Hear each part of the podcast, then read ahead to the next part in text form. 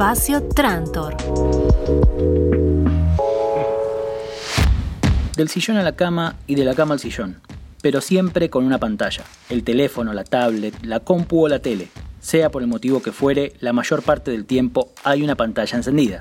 Nos habla, nos entretiene, nos enseña, pero ¿pensamos qué estamos viendo? ¿Elegimos lo que vemos o vemos lo que hay? Da igual si vemos algo solos o acompañados. Antes de darle play a esa peli o a esa serie, escucha.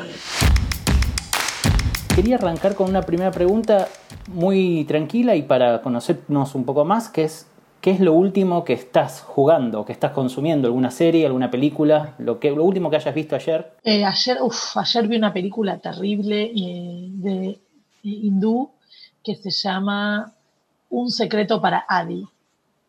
Mi búsqueda por ver algo distinto, la verdad, un dramón terrible, me quedé mal. Carolina Dueck es licenciada en Ciencias de la Comunicación Social, doctora en Ciencias Sociales de la Universidad de Buenos Aires y magíster en Comunicación y Cultura. Es investigadora asistente del CONICET y autora de Juegos, Juguetes y Nuevas Tecnologías, entre otros libros. Un padre que no tuvo la posibilidad o no tuvo la posibilidad económica ni valoró la educación a la que no pudo acceder, y quería que su hijo acceda a toda costa. Entonces tomó una decisión, no la voy a arruinar, pero tomó una decisión terrible, que termina arruinándole la vida a él y a su hijo. Así que es innecesario. Yo pensé que era una cosa feliz y la verdad que no. Después de juegos estoy jugando mucho a Among Us. Sí, estoy a punto de desinstalarlo porque... es un vicio. Es un poco un vicio, es un juego, para los que no lo conocen, es un juego muy sencillo, muy fácil de jugar. Se juega online, en red, con conocidos o con desconocidos. Hay uno o dos impostores y hay que echarlo, digamos.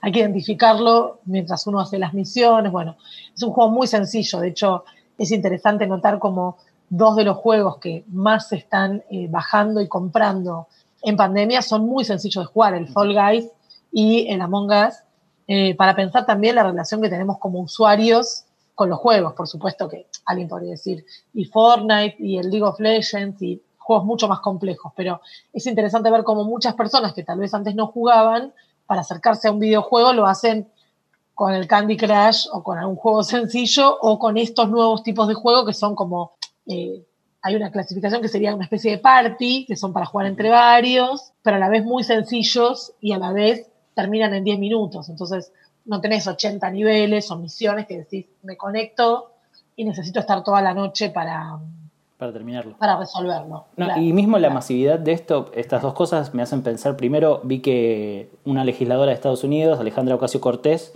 como parte de su plataforma de campaña, que ahora está en elecciones en Estados Unidos, hizo un party de Among Us entre sus seguidores y lo transmitió por Twitch. Y eso fue un evento que tuvo un montón de seguidores. Y también es una manera en la que ella, como política, se vincula con esa juventud, con ese público, a través de algo que ellos ya consumen. O sea, ella acercándose, sí, claro, mostrándose más cercana. Y eso me hace pensar cómo nos define las cosas que consumimos, cómo nos clasifica por un determinado tipo de consumo. A ver, pensar la relación entre las clasificaciones y el consumo siempre es un riesgo que yo trato de evitar porque lo que muestra la investigación es que en realidad tal vez todo lo que te estoy diciendo hoy lo escucho en un año y digo, pero por favor jugaba ese jueguito, pero por favor vi esa película. O sea, una de las cuestiones fundamentales para pensar nuestros consumos culturales tienen que ver con que hablan de un momento nuestro, no hablan de nosotros toda la vida. Si vos me preguntás, no sé, pienso en un consumo musical que me atravesó toda mi vida, te podría decir Fito Páez. Ahora, yo a los 13 años lloraba cantando Fito Páez, hoy no. Lloraba pensando que era tipo, me está hablando a mí. Entonces, ocupa ahora un lugar más de la nostalgia y del afecto de mi adolescencia, pero no ocupa el mismo lugar. Yo juego muchísimos juegos de mesa y aparte hago investigación sobre eso, pero el juego que yo el año pasado decía, lo tienen que tener todo el mundo porque es el mejor juego del mundo, hoy pienso que es un muy buen juego, pero no.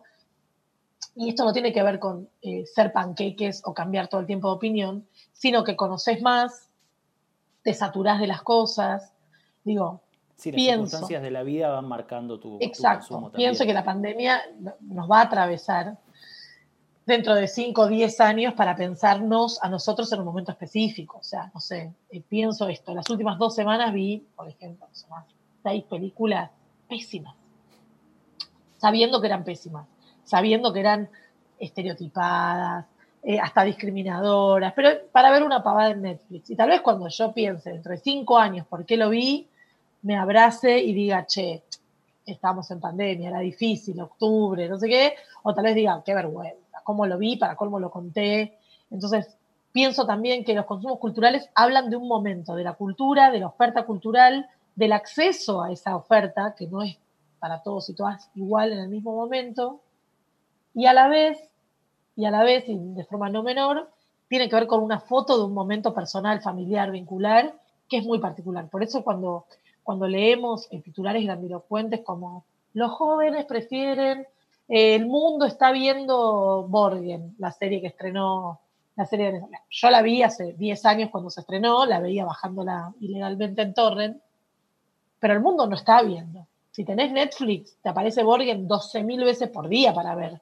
Te lo cambian, te lo ponen arriba, te lo ponen al costado. O sea, cuando Netflix, en la mitad de la pandemia, no, sí, abril, mayo, empieza a publicar los rankings de lo más visto que antes no sabíamos, lo que hace solamente es explicitar una estrategia que ya tenían, que es cómo te organizan la pantalla de entrada, más allá de tu lista, para que vos termines en un repertorio corto. Después, bueno, te querés ir del repertorio y ves un dramón como el que vi yo ayer, por ejemplo, ¿no? Que traté de buscar otra cosa, pero digo, hay algo ahí que no tiene que ver ni solo con el algoritmo, ni solo con el gusto, sino con una cantidad de factores que se articulan en un momento específico, no en todos para siempre. Exacto, hablábamos hace unos programas atrás con la gente del SINCA, del Sistema de Información Cultural Argentina, y nos comentaban la dificultad que tienen ellos de recabar información sobre cómo ese algoritmo recomienda, sobre si realmente esos recomendados son los más vistos de Netflix y cómo, independientemente de eso, la recomendación boca a boca de un conocido, de una autoridad, digamos, que sepa nuestros gustos, sigue teniendo peso al momento de recomendar consumos culturales, ya sea una banda de música, una película. Tomamos muy en cuenta de quién viene esa recomendación. Entonces ahí... Pero esto ya en 1948, Lazarsfeld y Merton, dos investigadores americanos, ya lo habían identificado, ya dijeron, el poder de los medios ha sido sobreestimado. Digo, yo he hablado con las personas que trabajan en el SINCA y lo que creo es que eso más que un problema es una premisa. O sea, yo creo que es una premisa de investigación. Es una premisa. Primero, si yo fuera Netflix o Amazon Prime o Apple Plus o Disney Plus dentro de 2 semanas, yo ni loca te doy el algoritmo a vos. ¿Por qué te lo tendría que explicar? No tengo nada que explicarle a nadie, pues soy un agente privado. Digamos, yo no le debo nada a nadie, si yo fuera Netflix, quiero decir, ¿no? Eso en primer lugar. O sea, me parece un poco utópico creer que, qué lástima que no tenemos los algoritmos. ¿Por qué habríamos de tenerlos? Digamos, no sé, es como que vos me preguntes a mí cómo manejo a mi pareja. O sea, es algo privado. Netflix lo piensa así en términos de negocio. Eso por un lado. Y por otro lado, la idea del boca a boca siempre funcionó. Funcionó para procesos de formación de voto y funciona para qué serie estás viendo. Por eso una de las cuestiones que más distorsivas del momento cultural contemporáneo es la sensación de que todo el mundo está viendo Borgen. No, todo el mundo que tiene un recorrido sobre consumos culturales e intereses parecidos a vos, que casualmente habla con vos, o son tus amigos, o son tus familiares, justo están viendo Borgen. Pero no está viendo Borgen el mundo. Lo que ocurre es que nos genera perspectivas distorsivas respecto a lo que se está viendo. Porque después cuando ves las 10 películas más vistas, son, las 5 primeras son pochocleras de cine, de acción y de explosiones, digamos, ¿no?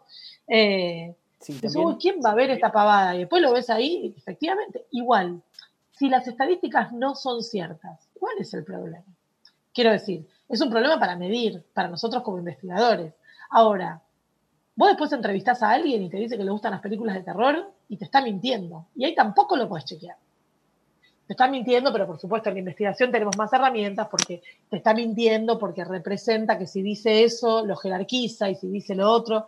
Entonces, quiero decir, ¿acaso sea un buen plan teórico, metodológico, conceptual, cultural, ponerle lo que quieras, dejar de esperar ese dato fiel? Porque ese dato fiel, aunque venga, no existe. Porque vos decís, a ver, tengo 100 personas que están viendo Borgen en Ciudad Autónoma de Buenos Aires. Bien, decime de esas 100, ¿cuántas sesiones en Netflix tienen? 27. Ah, porque entonces comparten la cuenta, o sea, que pagan entre muchos. ¿Y dónde quedan? ¿En qué barrio queda? ¿Y cuántas horas tienen prendido en la tele? ¿Y cómo? Y ahí ya, esos 100 ya no son 100. Son 8, más 3, más 4. Entonces, ni siquiera con el dato vos no podés dejar de interpretar y hacer generalizaciones sobre personas que no conocés. Entonces, digamos, una propuesta que pienso que es fructífera para pensar la relación con la cultura tiene que ver con dejar de esperar el dato, así con mayúscula, vino el dato, y empezar a pensar que la cultura es efectivamente dinámica y que nuestros gustos y percepciones son dinámicos, y esto constituye como premisa un problema metodológico, no como conclusión. Y en base a eso también se puede ver en la cantidad de oferta que ofrece Netflix y cómo va produciendo en base a la demanda de sus viewers, digamos, de sus consumidores, y por ahí te ve que pega el policial y te manda 10 policiales, y no importa la calidad del producto, sino que quiere tratar de satisfacer esa demanda, y ahí también mismo genera una pérdida en esa industria, digamos, porque hay un montón de productos que no son consumidos al nivel que se esperaba, seguramente. Entonces, a ver, eso no sé, porque ahí tenemos una gran pregunta para los estudios de la comunicación, que es, ¿qué es primero, la demanda de las audiencias o la oferta?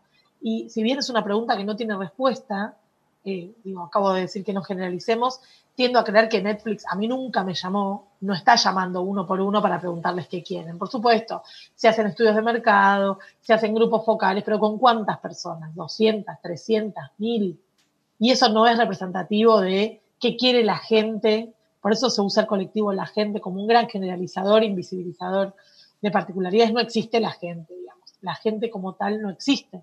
Entonces la pregunta es, Netflix está a punto de producir una serie, o me pasó el otro día, no voy a decir cuál, vi una serie que produjo Netflix en Brasil, un Netflix original. A mí me pareció, pero vergonzosa, digamos. Vi otra argentina, tampoco voy a decir cuál, me pareció vergonzoso. Entonces la pregunta es ahí, ¿quién le pudo haber pedido a Netflix esta porquería? Nadie.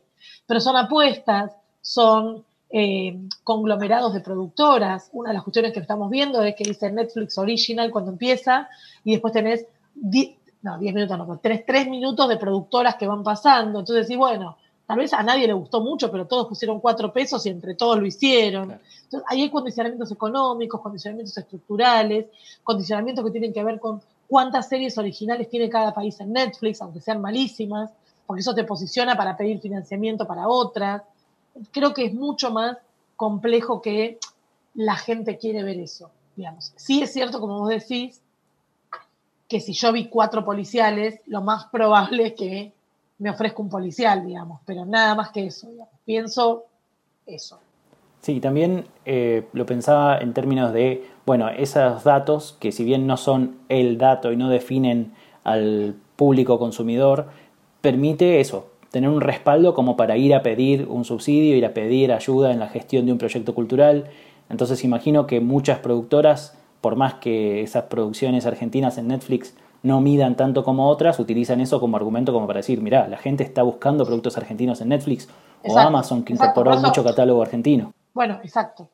Por eso pienso que hay que tratar de evitar conclusiones grandilocuentes del tipo todo lo argentino es malo, todo lo otro es bueno, a la gente le gusta, a la gente pide, porque no hay nadie, esto lo dice Carlos Mangone, un profesor de la Universidad de Buenos Aires, que siempre dice que alguien me muestre una manifestación a polka pidiendo por favor, y algún argentino o argentina que está escuchando puede pensar, había una telenovela en Canal 13, ahora no me acuerdo, que creo que el personaje de Benjamín Vicuña se moría y hubo una movilización. Entonces esa fue la única, digamos.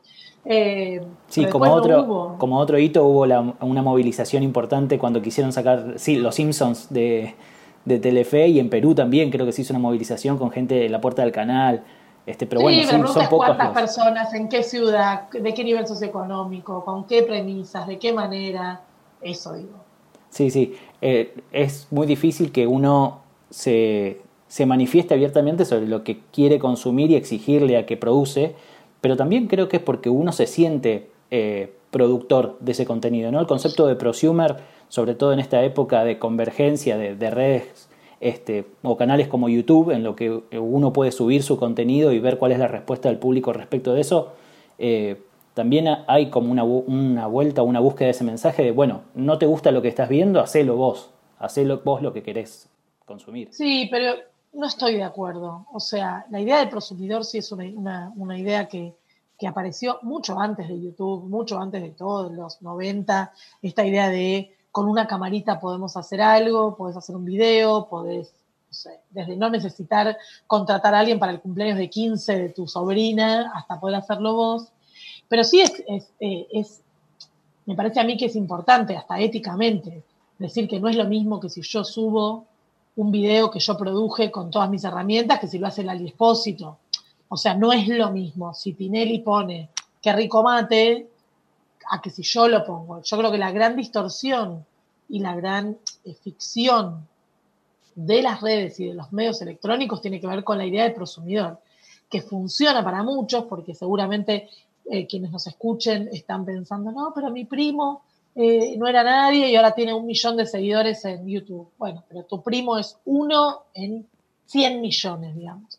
Esta idea de, o que aparece en la investigación que yo hago en Argentina y que se releva en el mundo como invariante de cuando sea grande quiero ser youtuber, tiene el mismo peso que cuando sea grande quiero ser astronauta. O sea, ¿cuántas personas llegan a ser astronauta y de caño cañaveral y hacer todo el piripipi? Bueno, ¿cuántas personas pueden vivir de YouTube? Incluso personas a las que les va muy bien en YouTube no pueden vivir de YouTube. Sí, eso es. Entonces creo que la idea del prosumidor es un gran engaño al mundo en el sentido de, bueno, ¿te gusta el programa? Hacelo vos. Bueno, ¿quién lo va a ver? ¿Tus 3 compañeros de grado lo va a ver? No. No podés competir con Polka, no podés competir con, no sé, Sebastián Ortega. No podés. Entonces creo que es una gran distorsión que funciona con la falsa idea de que democrático, cada uno puede producir su contenido, pero que a la hora de los papeles después tenés 8 views contra 27 millones de MasterChef. Entonces, no es lo mismo. Y volviendo sobre este tema, pero sobre la oferta y demanda de productos, ¿qué porcentaje o cómo crees que es la relación entre los productos culturales y lo que es educativo? O sea, en todos los productos culturales estamos aprendiendo, existe educación detrás de todo mensaje, por más que no sea bueno el mensaje, digamos. Pero cuando uno está viendo YouTube está incorporando algo. Bueno, cuando comemos también, cuando jugamos a algo, cuando pateamos una piedra por la calle, digamos. Yo creo que hay un gran... Es mi opinión, ¿eh? Podemos discutirlo. Yo creo que hay un gran error en pensar que educar es un sinónimo de incorporar conocimiento o incorporar cosas nuevas. Yo creo que estamos todo el tiempo incorporando cosas nuevas. Cuando pagás una factura de gas, cuando caminas por la calle, cuando te bañás. Ahora... Cuando pensamos la educación, estamos pensando en un sistema, estamos pensando en una serie de conocimientos organizados de una manera particular. ¿Que podemos aprender de cualquier contenido? Por supuesto. Ahora, pensar porcentajes o pensar valores diferenciales para cada parte, no, la verdad que no me parece. O sea, esta idea de la iluminación, ¿no? De, se me ocurrió algo... no necesariamente es mientras lees un texto. A veces se ve mientras corres, mientras te bañás. Entonces, creo que tenemos que diferenciar la educación como sistema organizado en estadios y en etapas articuladas de alguna forma entre sí, digamos, como gran marco social, y otra es la posibilidad de aprender cosas buenas, cosas malas. No sé, recuerdo una película viejísima de Sandra Bullock, en la que se mostraba cómo robar autos de múltiples formas y aumentaron los robos de auto por todas las técnicas que habían mostrado. Entonces, eso sería aprendizaje, ahora no es educativo. Salvo que entendamos que educativo es ver algo, aplicarlo y que sea educativo. Bueno, es una definición un poco acotada de lo educativo. Pero si estamos equiparando aprender algo nuevo con educación, y sí, digamos, sí. Pero pensar un porcentaje, no te lo puedo contestar porque estaría diciéndote cualquier cosa, ¿eh? Porque... tendríamos que, no sé ni cómo lo podríamos medir. No se me ocurre metodológicamente ni siquiera cómo hacerlo. Y teniendo en cuenta ese concepto de educación en los productos culturales, ¿crees que debería haber una mayor planificación respecto de cuánto se produce con destino educativo, digamos? No, porque nuevamente, si yo soy Disney, ¿por qué tengo que pensar eso? De hecho, igual lo piensan, ¿eh? Lo piensan, digo, las compañías para niños y niñas, tipo... los programas, canales, etcétera, están cada vez más asesorados por investigadores o psicopedagogos,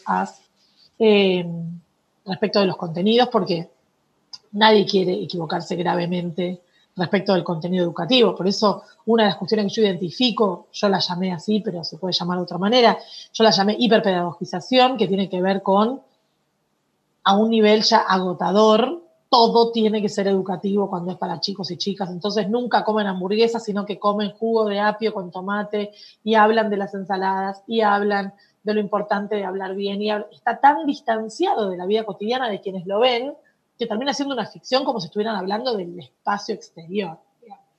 Entonces, hay una mezcla de lo políticamente correcto y una idea de que la forma de seducir a los adultos para que los chicos y chicas vean televisión o vean ese programa o se conecten a ese streaming, tiene que ver con que les prometa la continuidad de la escuela por otros medios. Ah, bueno, es educativo. Ah, hablan en inglés. Ah, hacen dos idiomas. Ah, cantan canciones que te permiten ver de qué manera los números son una secuencia. Y esta hiperpedagogización es agotadora para los chicos muchas veces, ¿no? Sí, en ese sentido también exige, bueno, en todo consumo cultural, pero una conciencia respecto de qué es lo que se consume y en qué porcentaje. Si pones al chico delante de todos estos programas sobre pedagogizantes, probablemente se canse y después quiera ver otra cosa. Entonces hay que equilibrar. O lo mire y, como me parece a mí la investigación, me dicen eso debe pasar en Estados Unidos o no pasa en ningún lado, digamos. Como que hay un registro de la distancia. No es que, a ver, esta idea de los primeros estudios de comunicación vinculados con los diarios y en menor medida con la radio, de si te dicen que tomes mate vas a tomar mate, hoy ya está muy discutida hasta en el marketing y en la publicidad. Tiene más que ver con un posicionamiento de una marca que con que te digan que querés tomar mate, que salgas corriendo a tomar mate como un robot. Del mismo modo que un chico no va a decir, ay mamá, no quiero ese pancho, por favor hacemos una ensalada de lechuga, como bien High School Musical. O sea, hay dos pibes en el mundo que les pasó esto, pero después no pasa masivamente. Sí, pero no. Sigue apareciendo esta idea de la relación casi estímulo-respuesta respecto a los contenidos de los medios, que con cualquier investigación, una investigación piloto, ya esto se descarta. No digo condicionante de conducta, sino digo que sea por ahí cansador, que todo el tiempo esté recibiendo un mensaje, y cuando el chico toma conciencia de eso, dice, bueno, no quiero que todo el tiempo me estés enseñando algo, quiero divertirme, algo de entretenimiento. Sí, y a veces ni siquiera ven ese matiz. A veces lo que registran es que se están divirtiendo con algo y le preguntas, ay, ¿qué te parece que tomen jugos naturales? Ah, ni me fijé. Esto parece en la investigación, ¿no? Como me acuerdo con unos tesistas que dirigí una tesis, me decían, no, queremos analizar cómo Paka Paka construye ciudadanos y cómo Disney construye consumidores. Como el manualcito del egresado, sí. ¿No? Entonces yo le decía, eso está mal porque es una conclusión que ustedes toman. Van a ver que cuando hablen con chicos y chicas, hacen zapping entre los canales como si fueran igual. Pero vos me decís que es igual, no te estoy diciendo que es igual. Pero hay formas de consumo que igualan. Entonces ahí lo que aparecía, finalmente hicieron la investigación y encontraron muchos matices, lo que encontraron fue que era una mirada adulta la que concluía eso. No era una mirada de niños y niñas que decían, si yo miro esto estoy aprendiendo a ser ciudadano porque es un canal estatal, ¿no? Que tiene que ver con las políticas públicas de educación y comunicación. No, sí, a veces veo Paka Paka, a veces veo Disney, como una especie de zapping de un conjunto indiferenciado. Sí, me encanta La Princesa Medialuna, me encanta también los Junior Express, y decís, ah, pero ¿cómo están comparando? Porque la experiencia de consumo no viene con este mensaje lo hicieron un montón de docentes del Ministerio de Educación que quieren que vos te eduques. Entonces ahí la experiencia de recepción es completamente distinta a la que uno puede percibir o construir incluso teóricamente en la previa. Sí, esto me parece muy importante, que uno por ahí piensa en el producto con todo el subtexto, digamos, del mismo, y al momento de consumirlo, sí. Yo, como decía, estás viendo películas de acción y de tiros y no pensás que te están llamando a servir en la guerra de... No, exacto. ¿Por qué por ejemplo, ¿no? Pensando en los niños, por qué un niño pensaría que lo están convocando a comer lechuga? Si nosotros no pensamos que nos llaman del ejército, ¿por qué un niño pensaría que lo están llamando a comer lechuga? No tiene sentido. Si lo pensamos, no tiene sentido. Y respecto de esto que mencionabas de consumos como Paka Paka, que son orientados hacia la educación o hacia una cultura de lo nacional, si querés. Así como decíamos que la cultura es dinámica, ese consumo de no sé, ver programas que hablan en neutro y que nos distancian de lo nacional o lo habitual, lo cotidiano, también implica una diferencia respecto de otras épocas. Como ahora estamos atravesados por una cultura más multinacional o multicultural, digamos, y eso afecta en los consumos también. Sí, pero esto no me parece un proceso ya nuevo como para pensarlo como diferencial. No sé, me parece que tiene que ver con una dimensión. A ver, creo que los consumos culturales están cada vez más atravesados por más variables. Así como parece que consumimos más como robots por la jerarquía del algoritmo, creo que hay más variables que atraviesan el consumo cultural y vamos a necesitar un tiempo y una distancia para pensar cómo las fuimos construyendo en cada momento. Creo que eso es algo que vamos a tener que pensar, digamos, diacrónicamente. ¿Es necesario seguir pensando en una cultura nacional o hay que dejarse atravesar por este proceso, digamos, que como decías no es nuevo, pero que indefectiblemente va a estar todo mezclado, digamos? A ver, lo que las investigaciones indican respecto de la tensión local, global, regional, internacional, etcétera, es que hay espacios de resistencia cultural y de persistencia de tradiciones, ritos y sobreentendidos. Digo, y esto nos pasa desde chicos, cuando vemos por más homogéneo e internacionalizante que estén pensados los programas y productos, muchas veces te perdés o necesitas subtítulos para que te digan en esta región Zaracatunga significa ajo, digamos. Claro. Hay resistencia, por supuesto que la homogeneización más para clases medias conectadas urbanas es muy alta. Vos podés viajar a cualquier país del mundo y vas al centro de la ciudad y tendés a encontrar una cantidad de marcas de ropa, de comida, etcétera, que son muy reconocibles. Ahora, las culturas, no puedo decir con seriedad que están desapareciendo las culturas locales porque sería mentira.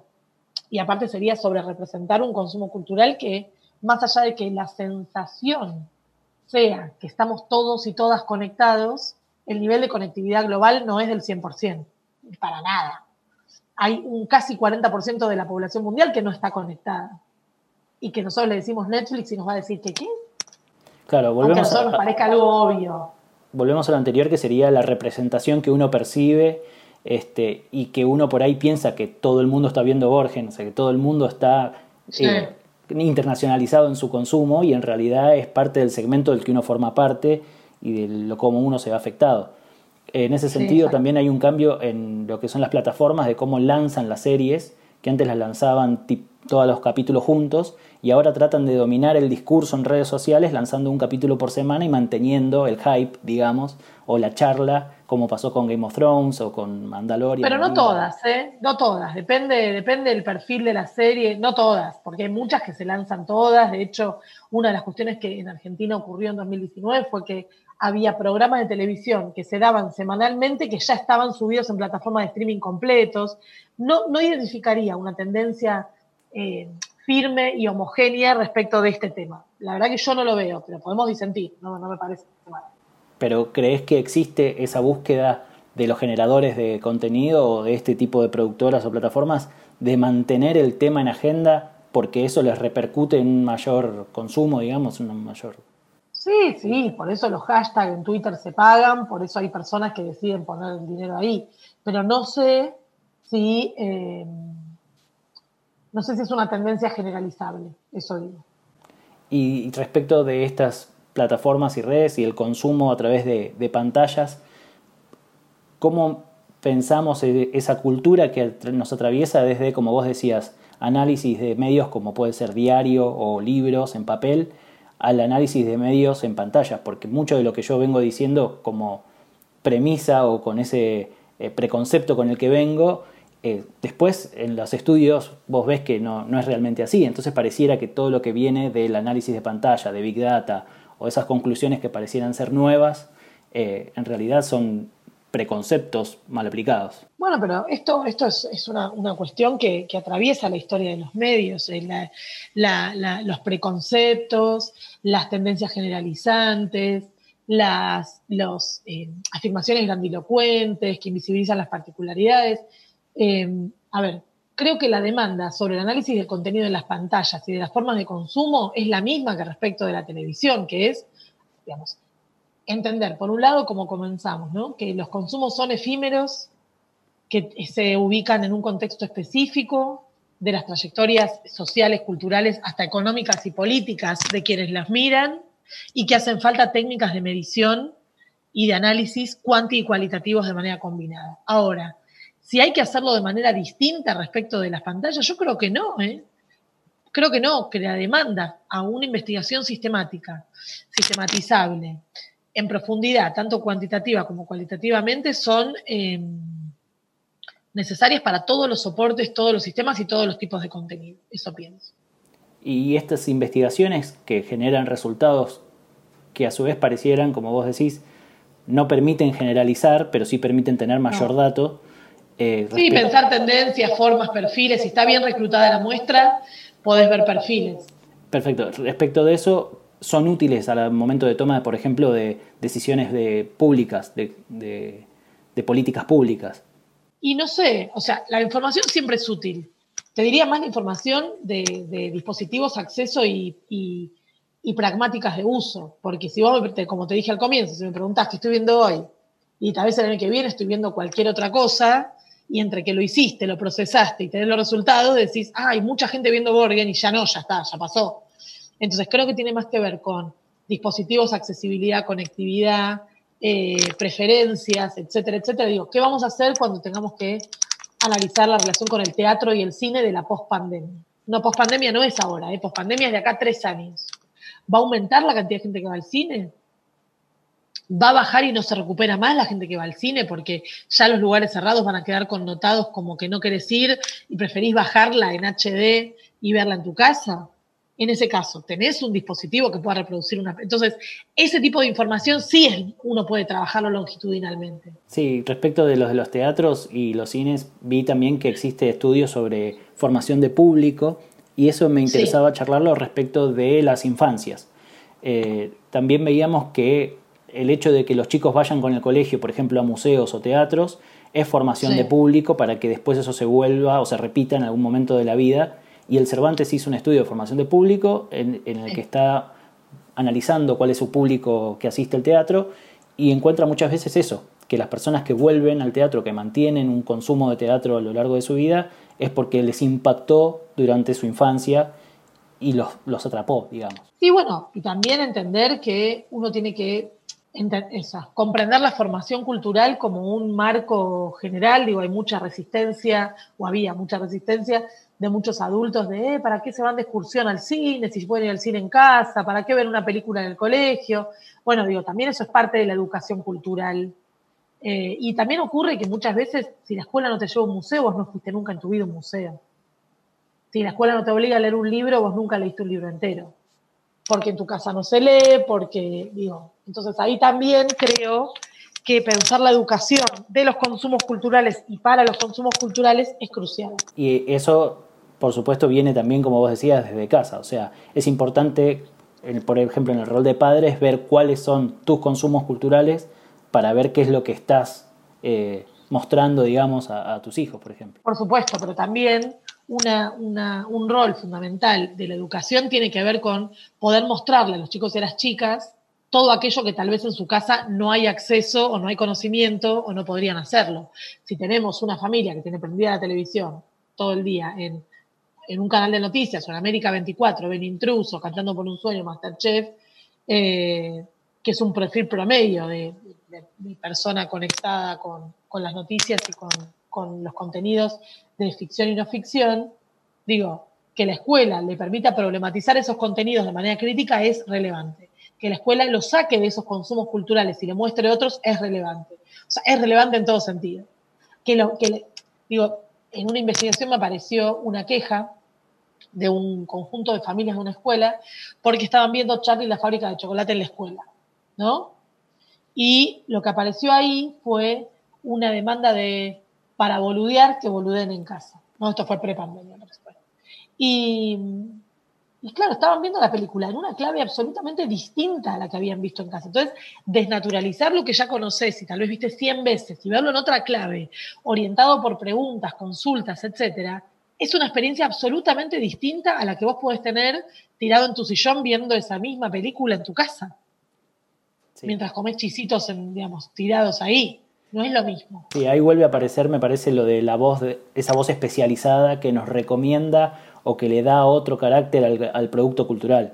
Me imagino también estas visiones de películas junto con el director o los actores o una obra de teatro que después hay preguntas a los actores y al director. Ese diferencial en el consumo también hace al consumo cultural. Sí, estamos de acuerdo. Estamos de acuerdo. Y también qué preguntas te hacen, qué observaciones te hacen, de qué manera de golpe estás viendo una película que viste 100 veces, no sé, Buscando a Nemo, y lo que estás pensando son las configuraciones familiares. Y decís, ¿Nemo? ¿Configuraciones familiares? Bueno, porque ahí tenés que el papá de Nemo, Marlin, constituyó una especie de vínculo también familiar afectivo con Dory, y a la vez la pérdida de la madre como recurrencia de las películas para niños y niñas, y la pérdida de los hermanos, y cierta intención lenta y distante respecto de cierta discapacidad de Nemo con esa aleta medio quebrada. Entonces, cuando vos empezás a ver todo eso, decís, ah, no, yo vi Nemo. Claro. Por eso una de las cuestiones que yo siempre sostengo en mis exposiciones públicas es, sentémonos a ver una película que nuestros hijos vieron 2000 veces. Van a ver que nos preguntan 200 cosas por minuto y vos decís, y todas esas preguntas, cuando la ven solos, ¿a quién se las hacen? No, no se las hacen. Siguen adelante.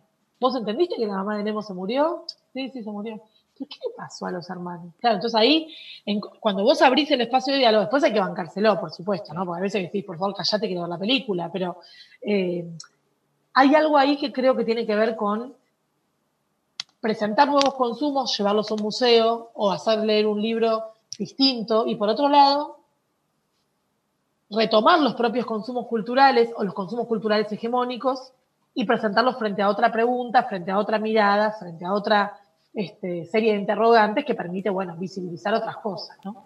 Sí, también ahí importante el rol de las investigaciones en ciencias sociales, que muchas veces están dejados de lado justamente porque se reducen a través de los medios, como preguntas como esta que vos decías, ¿por qué se le paga a un investigador para que vea Buscando a Nemo? Y bueno, porque se hace preguntas que vos no te haces viendo Buscando a Nemo. Sí, eso no tiene que ver con el mérito del investigador, porque digo, no es que el investigador se hace preguntas que vos no te haces, sino que tiene que ver con un campo. Yo, digamos, una de las cuestiones que nosotros tenemos que trabajar como cientistas sociales es en mejorar la comunicación de lo que hacemos, para qué lo hacemos, quiénes nos leen y cómo nos vinculamos con equipos internacionales que están haciendo lo mismo. Digo, cuando aparece el descrédito de no te puedo creer que vos estás analizando los cumpleaños infantiles, que con mi tesis de licenciatura, y aparece como descrédito. No estoy analizando los cumpleaños infantiles, estoy viendo de qué manera los cumpleaños infantiles se articulan concepciones como juego, educación, la noción de marca, la noción de espacio, como una empresa internacional, que fue el caso de McDonald's, que yo analicé los cumpleaños ahí, está organizando un cumpleaños, cómo despersonalizan absolutamente el ritual, cómo son todos iguales uno tras del otro en distintos lugares de la ciudad y del país. Entonces, no estoy pensando eso, estoy pensando cómo un ritual de pasaje, un evento, una celebración que tiene que ver con los vínculos, con la exposición, con las configuraciones familiares, con las configuraciones económicas, termina ocurriendo en ese espacio absolutamente atravesado por una marca que imprime la marca en todos los espacios del cumpleaños. Entonces, no estoy pensando el cumpleañitos como mi tema de investigación, sino que estoy trabajando la cultura contemporánea, estoy pensando cómo se construyen las infancias. No digo que yo lo haga bien, no digo que sea lo más importante del mundo, pero sí que es uno de los temas que se trabaja en distintas universidades, y esto tiene que ver para mí con una gran sugerencia que repito cada vez que me dejan decirlo, que es, si a vos no te gusta lo que hacen los investigadores e investigadoras argentinas, entrá a cualquier facultad de ciencias sociales del mundo que te parezca genial, o sea, entrá a Noruega y vas a ver que los resúmenes de las investigaciones son de los mismos temas que estamos trabajando acá, no vivimos en una isla. Nosotros como investigadores publicamos en todo el mundo, donde nos aceptan, y somos evaluados de manera muy estricta, y los temas son pertinentes para el campo mundial. Ahora, si alguien quiere hacer una objeción general estructural respecto de las ciencias sociales, bueno, tiene que estudiar. Tiene que estudiar, tiene que leer, tiene que sistematizar y decir, bueno, a ver, ¿esto qué me parece? ¿Qué elementos tengo para apoyarlo? Pero digo, no es que las ciencias sociales argentinas estamos en una y el mundo está en otra. No, estamos todo el tiempo en diálogo con otros investigadores, colegas, con revistas, con evaluadores. Estamos constantemente siendo evaluados. Por eso, yo soy investigadora del CONICET y siempre digo, nosotros no tenemos opción más que nuestro currículum sea público. O sea, nosotros lo que cargamos como nuestro trabajo es público. O sea, vos ponés Carolina Dueck CONICET y entras a mi currículum y tenés todos los links a todos los artículos, revistas de acá, de afuera. No soy amiga de todos los editores de la revista, no los conozco. Me evalúan y me publican o no me publican, porque también nos rechazan un montón de artículos, porque no les gusta, porque no están bien, porque están bien fundamentados, porque falta bibliografía. Esto también te faltó tal, claro, que yo lo conozco porque yo vivo en Finlandia, pero yo no accedí, o hay que pagar un montón de plata para acceder a ese artículo que la universidad pública y el CONICET no nos dan el acceso. Digo, también hay cuestiones estructurales, pero pensando los temas, los problemas y los abordajes, estamos trabajando globalmente, siempre. Y respecto de eso, ¿crees que también, bueno, en tu caso el rol de divulgación es muy importante? Como te decía al principio de la entrevista, estás trabajando un montón y porque encontraste una manera de llevar ese mensaje que llegó, y también con el vínculo, la columna del programa de radio, con influencers o youtubers, es como que hay un proceso no solo de la investigación y generar ese conocimiento, sino después cómo traducirlo.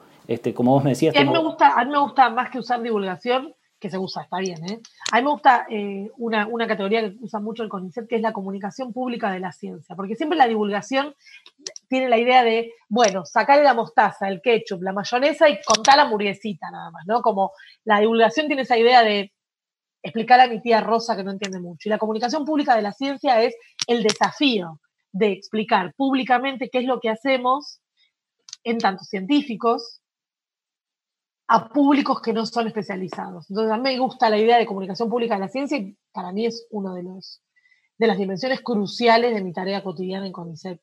Que si bien nos piden, digamos, tener actividades de comunicación pública de la ciencia, para mí es, diría casi hasta principio político, contar qué hago, cómo lo hago, no porque piense que lo haga bien, esto ya te lo dije recién, pero digo, no porque yo piense que lo haga bien, pero pienso que en el contarlo y en discutir sobre lo que hago, puedo aprender también de cosas que piensan otras personas sobre esto. Exacto, eso justamente a eso iba, porque me ha pasado de conocidos que presentan material para publicación en revistas y el editor se los corrige todo porque no es entendible. O sea, entiendo que es el lenguaje científico, pero se los modifican todo.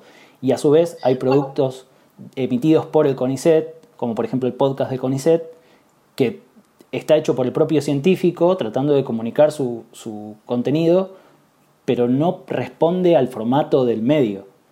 Entonces tiene que haber un diálogo ahí entre alguien con capacidad o facilidad para comunicar, que pueda adaptar ese mensaje, y después lo que se quiere comunicar. Bueno, es difícil, ¿eh? A veces, digo, es más fácil, mucho más fácil comunicar mi investigación que comunicar una investigación sobre una alga específica y un bioma, o sea, digo, es mucho más difícil cuando algo no es observable.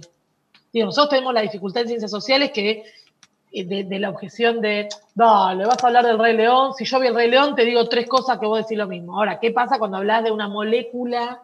¿Cómo se asocia a algo intangible que todavía tenés que reponer que es una molécula? Bueno, digo, hay temas que son más desafiantes. Eso tenemos que admitirlo también. No es lo mismo comunicar todo. Pero es un desafío, siempre es un desafío. Los que estudiamos comunicación, comunicación es mi carrera de base, ciencias sociales es la disciplina en la que me doctoré, y tenemos algunas herramientas más. Y no siempre nos sale bien, ¿eh? Siempre nos malinterpretan, nos equivocamos, somos reiterativos y nos confundimos y confundimos a otros. Pero es un desafío la comunicación pública de la ciencia. Sí, yo lo planteaba en estos términos de que por ahí la investigación en ciencias sociales es más maltratada o despreciada. Sí, digamos. Es maltratada porque es, bueno, a ver, ¿qué encontraste? ¿En qué ayudaste a la vacuna para el COVID? Bueno, no ayudé a la vacuna para el COVID. Pero bueno, podemos pensar las clases virtuales, podemos trabajar sobre el rol de los docentes, podemos ver los vínculos familiares. Entonces, no me digan que eso no es relevante, porque lo es. Lo es para pensar políticas públicas de mediano y largo plazo. Perfecto. Bueno, Carolina, muchísimas gracias por la charla. De nuevo te agradezco muchísimo el tiempo, sé que estás a full, así que un placer hablar con vos y bueno, te agradezco de nuevo por el tiempo.